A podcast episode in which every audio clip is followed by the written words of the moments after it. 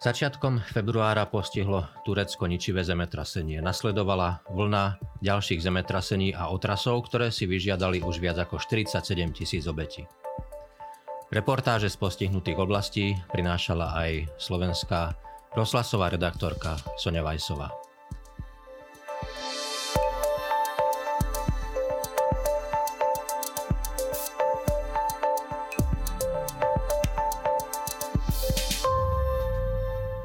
Vajsová, vítajte u nás, dobrý deň. Dobrý deň. Na úvod dodám, že ste šéfkou e, rozhlasového týmu zahranično-politických redaktorov. E, takže vy ste tam do Turecka šli ako profesionálka, hoci zrejme to bol pre vás krst ohňom, bola to možno prvá taká veľká vaša skúsenosť, veľmi silná. E, avšak predstavím si, že, že aj tí najväčší profesionáli, ktorí chodievajú či už do oblasti vojnových konfliktov alebo ničivých zemetrasení alebo živelných pohrom vôbec, tak nedokážu, a tak je to asi správne, redukovať sami seba len na tú pracovnú časť výkonnú, ale každý tam ide sám so sebou ako človek, svojim človečenstvom, vníma, cíti, počuje, zažíva, prežíva. Preto sa hneď na úvod spýtam, čo bolo pre vás po takejto ľudskej stránke najťažšie, čo ste tam zažili, čo ste museli sama v sebe spracovať, prípadne čo vás tam najviac zasiahlo? Ono určite bolo ťažké vidieť tých ľudí priamo tam na tom mieste, ktorí zostali absolútne bez všetkého. To boli mladí ľudia, to boli starí ľudia, to boli deti.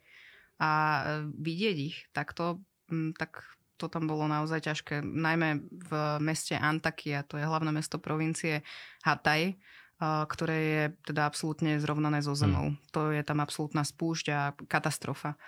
A uh, videli sme tam jednu pani, uh, ktorá stála pred uh, bývalým svojim domom, kde teda prežila detstvo aj so svojou mamou a po tých troskách, ktoré tam boli, jazdil bager. A ona hovorila, že ona vlastne tam teraz čaká na tom mieste, kým vytiahnú jej mamu a keď uh-huh. ju vytiahnu, tak uh, potom z toho mesta odíde. A uh, vlastne ja som sa jej pýtala, že či verí, že či, že či prežila tá jej mama a ona hovorila, že teda už asi zrejme nie. No a hmm. ten silný moment toho, ako tam ten bager jazdí po tých troskách, tá ťažká technika, tak to mám tiež takto teraz pred očami, že toto je taký príklad tých mnohých osudov, že oni tam tí ľudia čakali na tých svojich blízkych, E, že sa ich podarí zachrániť a boli to dni. A, a to čakanie tam tiež muselo byť pre nich strašné. A takisto hovorila, ja som sa jej pýtala teda, či má nejaké deti, ona hovorila, že má dvoch malých chlapcov a že čo im zostalo a povedala, že im nezostalo absolútne nič, e, že je teda zostali, zostalo niečo. Tie, tí dvaja synovia a tým synom zostali len dve malé hračky a to mm-hmm. všetko. Takže tie príbehy vo mne takto zostávajú, ale zostáva vo mne aj vlastne ten zážitok toho, napríklad ako keď e, hľadali záchranári tých e, ľudí, ktorí boli pod troskami, ako si vlastne, to som niekoľkokrát aj spomínala, že ako si tam vlastne čupli všetci ľudia, aby bolo ticho, aby vlastne boli počuť tí zavalení uh-huh. a my sme ich tam aj počuli. Takže to sú všetko také momenty, no, Fyzicky ktoré... ste počuli ľudí, ktorí boli áno. zavalení. Áno, my sme ich počuli, a, ale ja, ja k tomu hovorím vždy, že uh, musí to byť strašné pre tých, alebo muselo to byť strašné pre tých, uh, pre tých ľudí, ktorí tam na tých svojich blízkych čakali, uh-huh. ale aj pre tých záchranárov, ktorí sa k týmto ľuďom snažili dostať, ktorí tam trávili pri tom dlhé hodiny a a sa im to nepodarilo trebárs. A oni ich tam počuli, že tam sú a postupne ten hlas, uh, hlas tichol a tichol. Takže pre nich to muselo byť ešte, ešte horšie.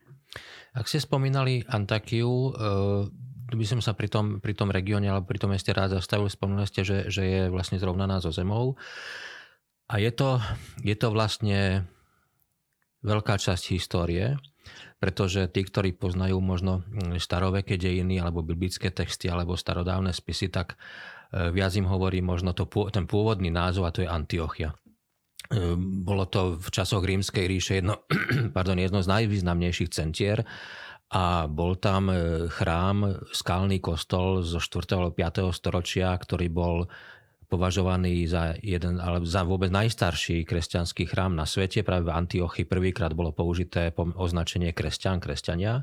Teraz je to všetko zrovnané so zemou. Aj ten, aj ten kostol, to, sú, to je história a pamiatky a kultúra, ktorá sa už nevráti späť. E, keď ste boli na, na takomto mieste, mali ste popri tom všetkom kapacitu vnímať to, že tu sa zničila história, že, že, že ten, ten rozmer histórie a, a dávnych príbehov dávnej kultúry? Určite áno, keď vidíte to mesto, to centrum mesta, kde predtým stáli nejaké ulice, ktoré boli zaznačené na mape a, a prechádzate sa tam hmm. a tie mapy tam, pardon, tie, tie ulice tam už nie sú, ktoré sú zavalené troskami, tak samozrejme myslíte na to, že toto bolo nejaké miesto, kde ľudia žili, ktoré má nejakú históriu a tá história je preč. A je tam napríklad, keď ste spomínali tú históriu toho mesta, tak e, je tam aj archeologické múzeum, kde je jedna z najväčších mozaik na svete. Uh-huh. A, ale m, tam je nejasné, že čo sa s týmto múzeum stalo. Až dodnes je vlastne tí, tie, tie informácie z toho Turecka prichádzajú také tiež zmetkovité. Ťažko povedať, že či to zostalo stať, alebo alebo to zemetrasenie poškodilo a navyše sú tam stále aj dotrasy v týchto regiónoch. Takže možno aj to, čo zostalo stať, možno nakoniec hm. spadne. Dokonca som, som e, práve dnes čítal, že odborníci hovoria, že ešte asi niekoľko rokov bude treba počítať s otrasmi, dokonca niekoľko tisíc otrasmi, takže ten počet obetí ešte môže byť väčší. E, vráťme sa ale na začiatok teraz. E, vy ste odišli, pokiaľ hneď, alebo čo najskôr po prvej správe o, o zemetrasení. E, to je situácia, na ktorú človek nemôže byť e, pripravený. E, ako to funguje v takom prípade? Príde správa a vy potrebujete čo najskôr odísť. Pokiaľ vy ste išli špeciálom, vládnym špeciálom aj so záchranármi, s ďalšími redaktormi, ako to logisticky funguje v takýchto prípadoch? Lebo, lebo jedna vec je cesta, ale, ale je to územie zničené, teraz potrebujete niekde byť ubytovaní a tak ďalej. No ono je to od prípadu k prípadu. My sme v tomto konkrétnom prípade mali tak trochu šťastie, že e, Slovensko vyslalo záchranárov do tohto regiónu, takže tá doprava tam nám veľmi pomohlo, že sme sa mohli hmm. zviesť hmm. kvázi vládnym špeciálom. A dosť to vlastne určilo aj ten priebeh tej cesty, pretože my sme vycestovali okolo polnoci v ten deň, keď sa odohralo to zemetrasenie. Takže my sme boli jedni z tých prvých, ktorí tam vôbec pricestovali z tých zahraničných novinárov. A, takže my sme mali vybavený tento vládny, špe- nevybavený, ale my sme sa odviezli týmto vládnym špeciálom aj s ďalšími novinármi a priamo na mieste sme nemali dohodnuté absolútne nič. Mm-hmm. Um, tam sa to ale ani nejakým spôsobom nedalo v tom, ak, v tom, ako celé to vznikalo. My sme nevedeli, že odletíme o tej polnoci, to do poslednej chvíle vlastne nebolo jasné. Uh, bolo v hre aj to, že by sme tam vycestovali o deň neskôr letecky uh, samostatne, ale nakoniec teda sme išli takto. No a uh, vlastne keď sme tam priamo na miesto pricestovali, tak sme mali dosť veľký problém s mobilným signálom, nemali sme mobilné dáta, takže nevedeli sme si nejakým spôsobom vyhľadať informácie. Na letisku nemali Wi-Fi, a, ale mali tam požičovne aut. Išli sme sa opýtať do požičovne aut, že či teda majú k dispozícii nejaké auta, ale to už bolo všetko preč. Hmm. Lebo v tom čase, keď my sme tam prišli, už v tom čase, okolo tých, tej štvrtej hodiny nad ránom, v útorok, tak už v tom čase tam prilietali e, veľké rozsiahle týmy záchranárov, dobrovoľníkov z rôznych e, kútov sveta a aj oni potrebovali sa nejak dostať do tých postihnutých regiónov, takže auta boli, e, boli už preč, teda také, ktoré by sme si vedeli požičať. A vďaka kolegom sa nám podarilo vlastne zohnať minibus mm. so šoférom ktorý teda ale nehovoril po anglicky, hovoril iba po turecky, vôbec nerozumel ani slovo po anglicky, takže to dorozumievanie sa bolo veľmi, veľmi komplikované, ale nakoniec sme to nejak e, rukami, nohami zvládli. No a my sme vlastne nevedeli až, až do večera, že kde budeme spať.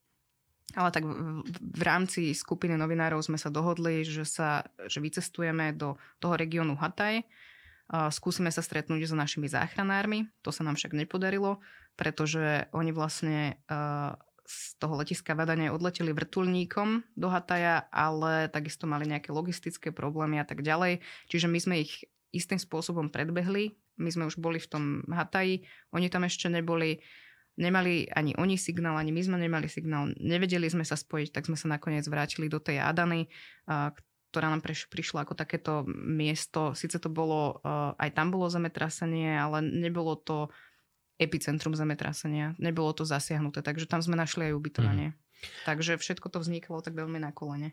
V tom čase, keď, e, keď e, ste boli v tých jednotlivých lokalitách, oblastiach, mali ste možnosť e, vôbec sa stretnúť s našimi slovenskými záchranármi? Išli ste spolu, potom ste sa rozdelili, ale či ste sa tam s nimi stretli, či ste mali možnosť sa s nimi rozprávať? Nakoniec sa nám to podarilo. Uh-huh. Tiež to bolo trošku také akčné, najmä uh, preto, že keď sme prišli do tej Antakie, oni nám poslali súradnice, kde sú, ale ako som spomínala, uh, tam tie mapy už viac nefungujú.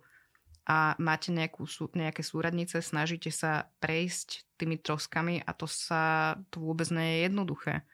Dostať sa na to miesto, kam potrebujete. Tam uh, sme prechádzali tými ruinami, tými troskami.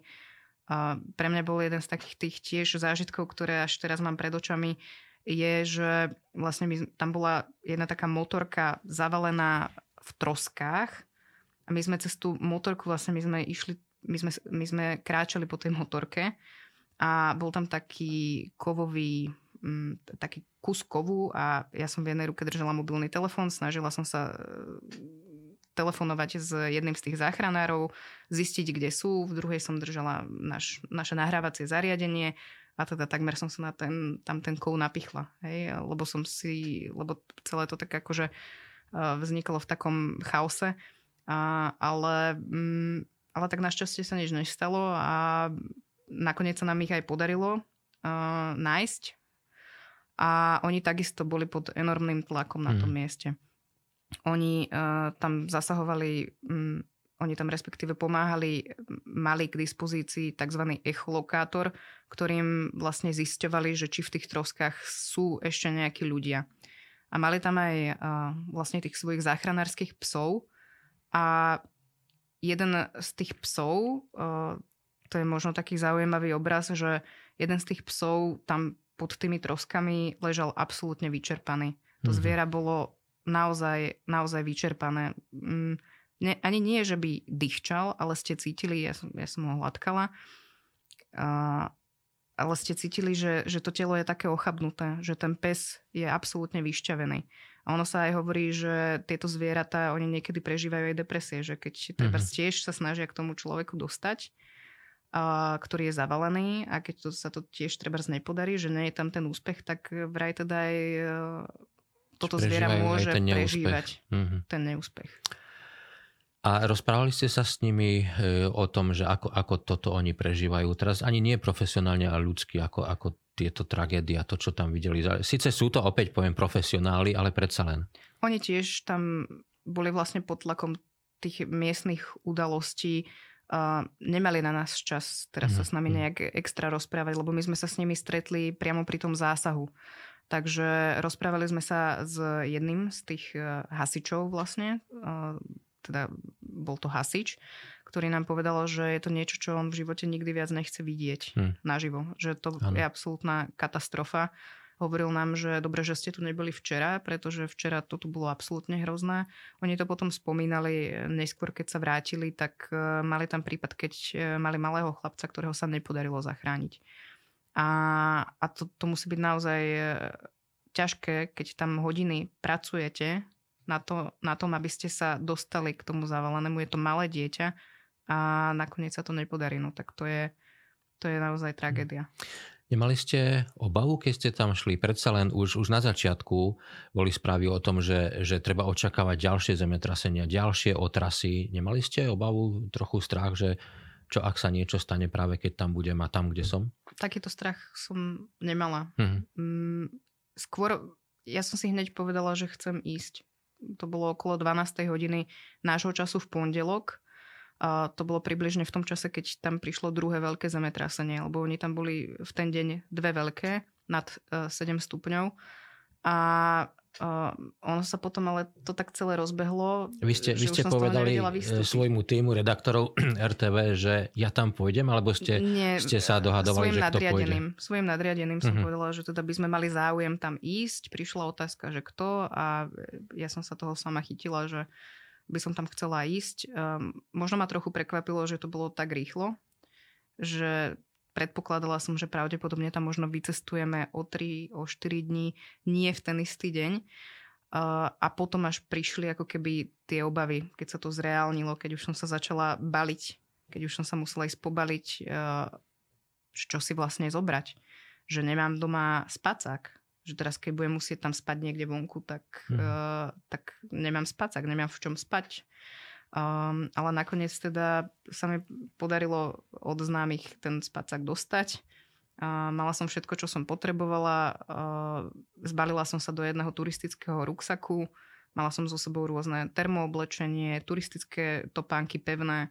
Uh, mala som so sebou notebook, všetku techniku, ktorú som k tomu potrebovala. Takže um, toto sa mi podarilo nejakým spôsobom zvládnuť, ale tie obavy tam boli samozrejme. Mala som nevedela som, do čoho idem. Nevedela som, že čo tam na mieste ma čaká. Ale to, to vlastne nevedeli ani tí kolegovia podstatne skúsenejší, hmm. ktorí majú za sebou aj uh, zemetrasenie v Indonézii alebo rôzne vojnové konflikty. My sme nevedeli, čo tam bude. Čo vám dala táto skúsenosť? Kam vás posunula?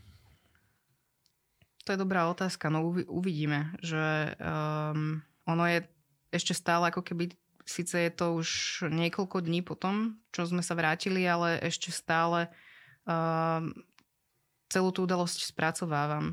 Že um, keď som sa vrátila a každý sa ma pýtal, že, že a teda čo ste tam zažili, tak uh, taká moja reakcia bola, že, že čo sme videli a možno pre niektorých som to popisovala veľmi chladne, v zmysle, mm-hmm. že um, až tak možno bezemočne, aj priamo v tých reportážach. Um, ale napríklad už sa mi stalo, že sa mi snívalo o tom, že čo sa tam vlastne mm-hmm. dialo. Alebo niekedy mám taký jemný pocit, že, že, že netrasie sa podo mnou postel. Uh, ale...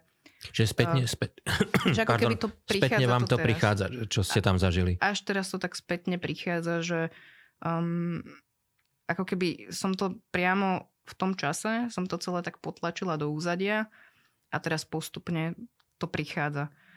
A, a kam ma to posunie? No ono je ťažké aj teraz ako keby sa prechádzať po našich uliciach alebo mm-hmm. uh, prechádzať po pyramíde a rozmýšľať nad inými témami.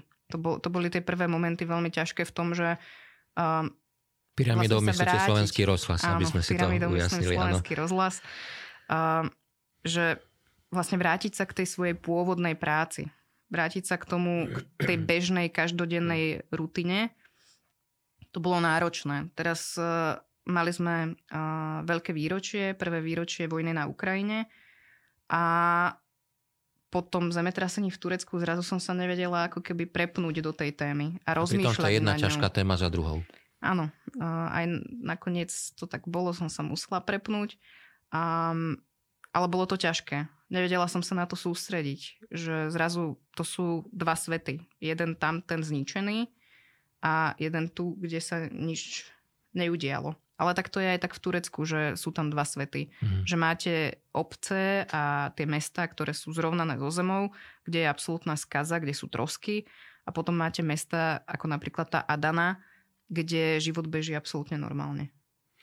Keď na takéto miesta ide televízny redaktor, reportér plus kameraman, tak e, predsa len je to, je to o niečo jednoduchšie, lebo sprostredkováva obraz. Ten obraz hovorí. Aké to je pre rozhlasového redaktora sprostredkovať reportáž takýchto miest, kde vlastne nemôže ponúknuť obraz, musí hovoriť o niečom, čo tam nie je. Je to náročnejšie? Určite áno, ale, ale ak, aký je to rozdiel? Ako, aké ďalšie nároky to, to prináša pre rozhlasového redaktora? No, S čím ste sa museli popasovať pri tej práci? Rozhlasová reportáž je o zvuku. A to vlastne mám až doteraz tiež v ušiach, ako tam uh, od jedného z miest od jedného z miest uh, chodili sanitky a non-stop húčali tam tie mm-hmm. sirény. Keď počujete non-stop húčanie sirén a viete si za tým predstaviť, že tam ide jedna sanitka za druhou do, do nemocníc, alebo my sme nevedeli, kam s nimi idú, uh, tak toto je jeden z tých momentov, ktorý v rozhlasovej reportáži viem využiť. Že to je zvuk, ktorý vám povie všetko.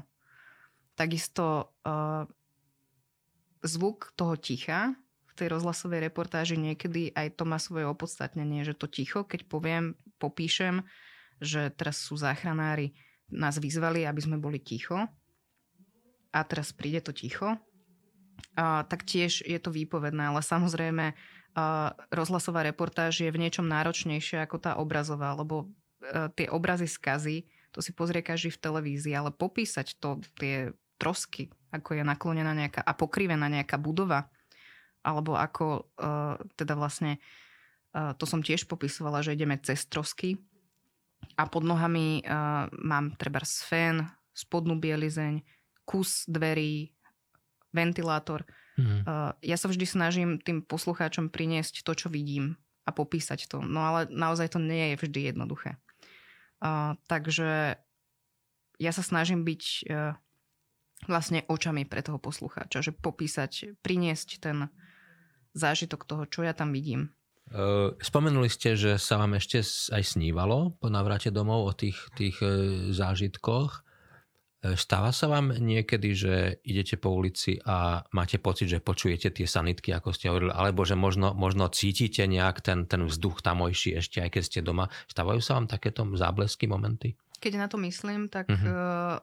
áno, počujem to v, uč- v ušiach, tie sirény a cítim v nose taký veľmi štiplavý, prenikavý zápach, keď sme išli jeden, cez jedno z tých miest, Iskenderun sa volalo.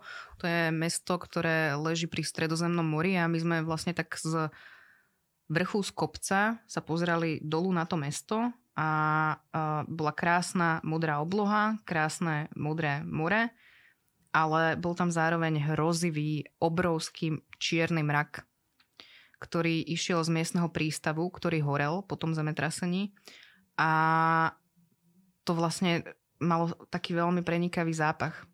A vtedy ja som si hovorila, že, že to naozaj že má dosah nielen na tie ľudské životy, ale na to životné prostredie, že čo toto spôsobí. To bol obrovský mrak, ktorý zahaloval časť toho mesta a potom vyššie v horách na tej ľavej strane boli tie dediny zahalené v tom dyme. A, takže toto je jeden z tých pachov, ktorý mám v nose, ale takisto aj tej ťažkej techniky, ktorá v tom meste Antakia vlastne odpratávala tam tie trosky. A, tam, bol, tam bolo mnoho rôznych bagrov, takých tých ramien a inej ťažkej techniky, ktorou sa tam vlastne snažili uh, tí záchranári alebo dobrovoľníci miestni posunúť tie trosky, lebo to boli miestami až, keď si predstavíte, že uh, ako, ako je nejaké podlažie, tak to bolo niekedy aj vidno, celé, celé to podlažie, tak, taká hrubá, neviem, polmetrová betónová vrstva a to oni sa snažili posunúť tou ťažkou technikou, tak to tam tie, tie, tie stroje tam s tým zápasili. A aj toto tam bolo a takisto uh, strašne veľa prachu v tom meste bolo. Takže to sa tam bírilo celé, tí ľudia tam v tom sedeli a čakali na tých svojich hmm. blízkych, takže, takže to, to, toto mám v nose, toto mám v ušiach a pred očami tam mám tých ľudí, ktorí niektorí, a, niektorí tam sedeli a pozerali sa pred seba so slzami v očiach a, alebo plakali, alebo teda boli s blízkymi. Takže mm, bol to silný zážitok.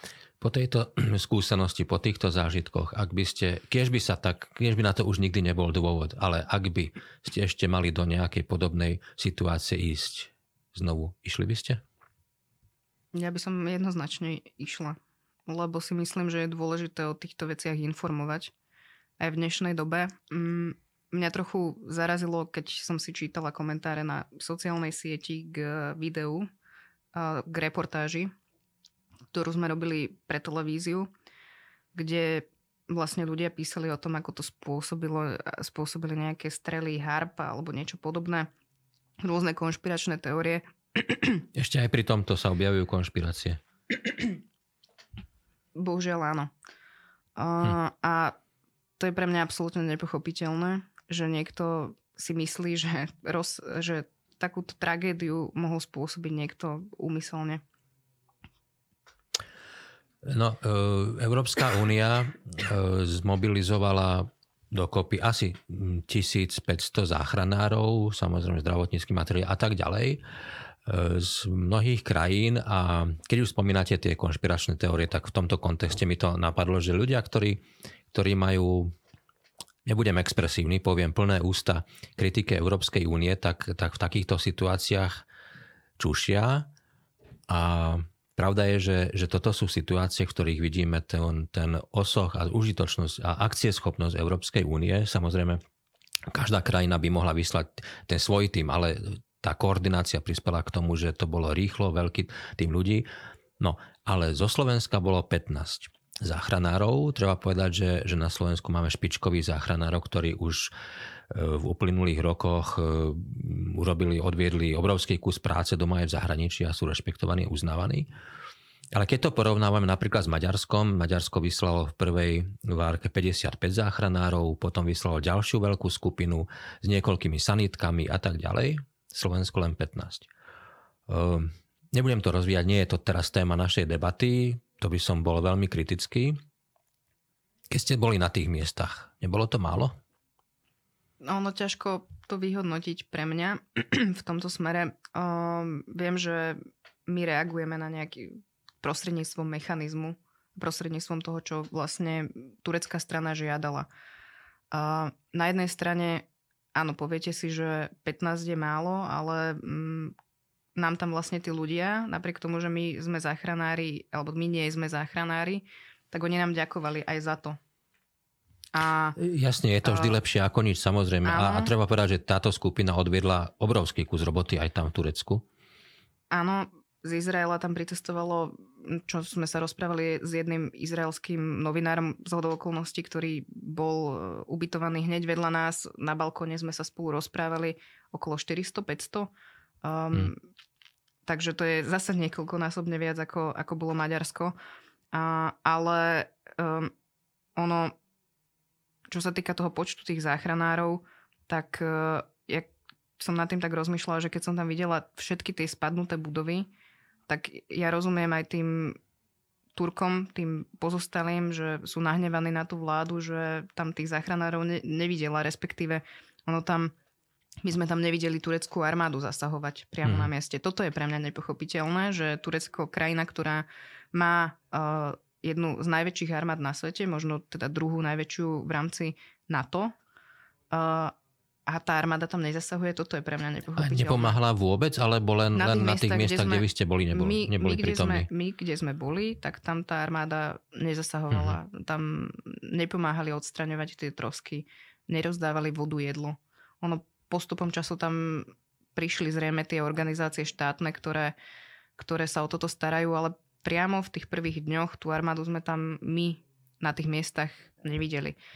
A ale potom ja som tak aj nad tým rozmýšľala, že, že tých budov tam bolo toľko spadnutých, to boli tisíce tých budov, ktoré sú tam zničené, že, že vlastne tí záchranári ani na každom tom mieste nemôžu byť. Um, aj to nám hovoril tam jeden chlapec, že spočiatku vlastne uh, prišli dobrovoľníci alebo záchranári k nejakej budove, tam počúvali, či niekoho nepočujú a keď nepočuli, tak išli ďalej. Takže keď ste spomínali aj tie počty obetí, tak tie budú zrejme naozaj že vyššie, lebo mnohé tie trosky um, nemali šancu tí záchranári prehľadať. Tých trosiek tam je, akože naozaj to sú tisíce tých budov, takže to by tam museli byť tisíce tých tímov. A ďalšia vec je, že ako potom skoordinovať toto všetko. Um, my sme tam videli, hneď ako sme pricestovali do Adany, do toho epicentra humanitárnej pomoci, tak tam boli záchranárske týmy z rôznych krajín sveta. Z Izraela, zo Srbska, z Holandska a rôzne iné medzinárodné organizácie, zo Slovenska teda samozrejme. A, a určite aj pre tých Turkov to bola obrovská výzva toto všetko skoordinovať, lebo my sme tam boli, to, to, to bolo naozaj 4 hodiny ráno v útorok a tie záchranárske týmy tam ešte potom prichádzali. Takže to je aj e, logistická výzva. Priznám sa, že, že takéto udalosti, či už je to, je to takáto živelná pohroma, alebo, alebo napokon aj, aj vojna, ruská vojna proti Ukrajine, pri týchto udalostiach o mnoho intenzívnejšie než kedykoľvek e, predtým vnímam, aký je ten náš svet a náš život krehký a zraniteľný. Napriek tomu e, sa tu, tu dennodenne vidíme hašterenie, zvady, útoky, nenávisť, nevraživosť. Vnímate aj tento kontext, že vy ste zrazu boli na mieste, kde zo dňa na deň boli zmarené ľudské životy, zo dňa na deň ľudia prišli o svojich blízkych, zo dňa na deň sa ocitli niektorí v situácii, ako ste spomínali, že im zostali deťom dve hračky a, a to ešte možno, že oproti iným môžu byť radi. Vnímali ste tento kontext e, zraniteľnosti a krehkosti ľudského sveta a života? Určite áno. Ako, uh, ja keď som tam išla, tak vlastne tým, že som nevedela, do čoho idem úplne, tak som si predstavovala, že juhovýchod Turecka, že to je chudobnejšia oblasť, ako reálne tam je. Uh, tam tie mesta boli naozaj krásne vystavané. Tá Adana, mm. to je mm, mesto, ktoré má krásne cesty bez výtlkov. By som povedala, že lepšie ako u nás na Slovensku, ktorá má pekné rezidenčné budovy výškové. A takisto uh, aj ten vidiek, že, že nebolo to tam nejaké špinavé alebo rozbité. Samozrejme, ako dediny sú chudobnejšie, no ale uh, je to vlastne aspoň opticky to tak vyzeralo. Samozrejme to, že ako tie budovy boli postavené, to je ďalšia veľká otázka, ale teda opticky to vyzeralo ako, ako západný svet. A ako t- také niečo, čo, čo máme aj my tu u nás. A teraz uh, uh, tí ľudia, ktorí tam toto všetko si budovali, mnohí o to prišli. O tie svoje uh, vlastne aj obchody, Videli sme tam jednu pani, ktorá tam naozaj v tej Antaky sa snažila tam ten obchod nejakým spôsobom upratať, ale všetko ostatné vlastne bolo spadnuté okolo, okolo nej. Ona sa to tam snažila tak dať dokopy až tak, až tak nelogicky. Uh, ale um, ono áno, človek si tak uvedomí, že, um, že aké je to všetko krehké. A čo sa týka tej nenávisti, tak aj teraz e, my v RTVS tomu čelíme priamo v rozhlase. Jedna kolegyňa a, a to je pre mňa tiež také nepochopiteľné, ako, ako vedia ľudia... Teraz myslíte útoky na Martu Jančkárovú. Áno. Ako vedia ľudia uh, byť nenávisní hmm. a ako vedia ešte, ešte to aj schváľovať, že niekto e, na niekoho takýmto spôsobom útočí, tak uh, tomu ja naozaj nerozumiem a Uh, treba preto ani na sociálne siete nechodím, respektíve nečítam tie komentáre, pretože, pretože tam k tomuto dochádza. Teraz aktuálne som jeden z tých komentárov čítala, lebo môj brat tam zverejnil nejaký status a uh, ma tam spomenul a uh, sa tam rozputala debata medzi nejakými jeho dvomi známymi a oni si tam vulgárne nadávali a, a to je pre mňa až také naozaj že šokujúce, že ako tí ľudia tam vedia byť k sebe zlí a ako si vedia nadávať, ako to je, to je naozaj až miestami nechutné. Povedala rozhlasová redaktorka Sonja Vajsová. Ešte raz veľmi pekne ďakujem, že ste prišli a nesmierne si cením, že o týchto skúsenostiach v Turecku E, ďalej rozprávate, pretože to je ešte ďalší bonus k vašim reportážam a má to ešte hĺbší e, alebo ďalší hlboký dosah pre ľudí, ktorí rozmýšľajú, uvažujú. Takže ešte raz veľmi pekne ďakujem, že ste prišli. Ja ďakujem za pozvanie.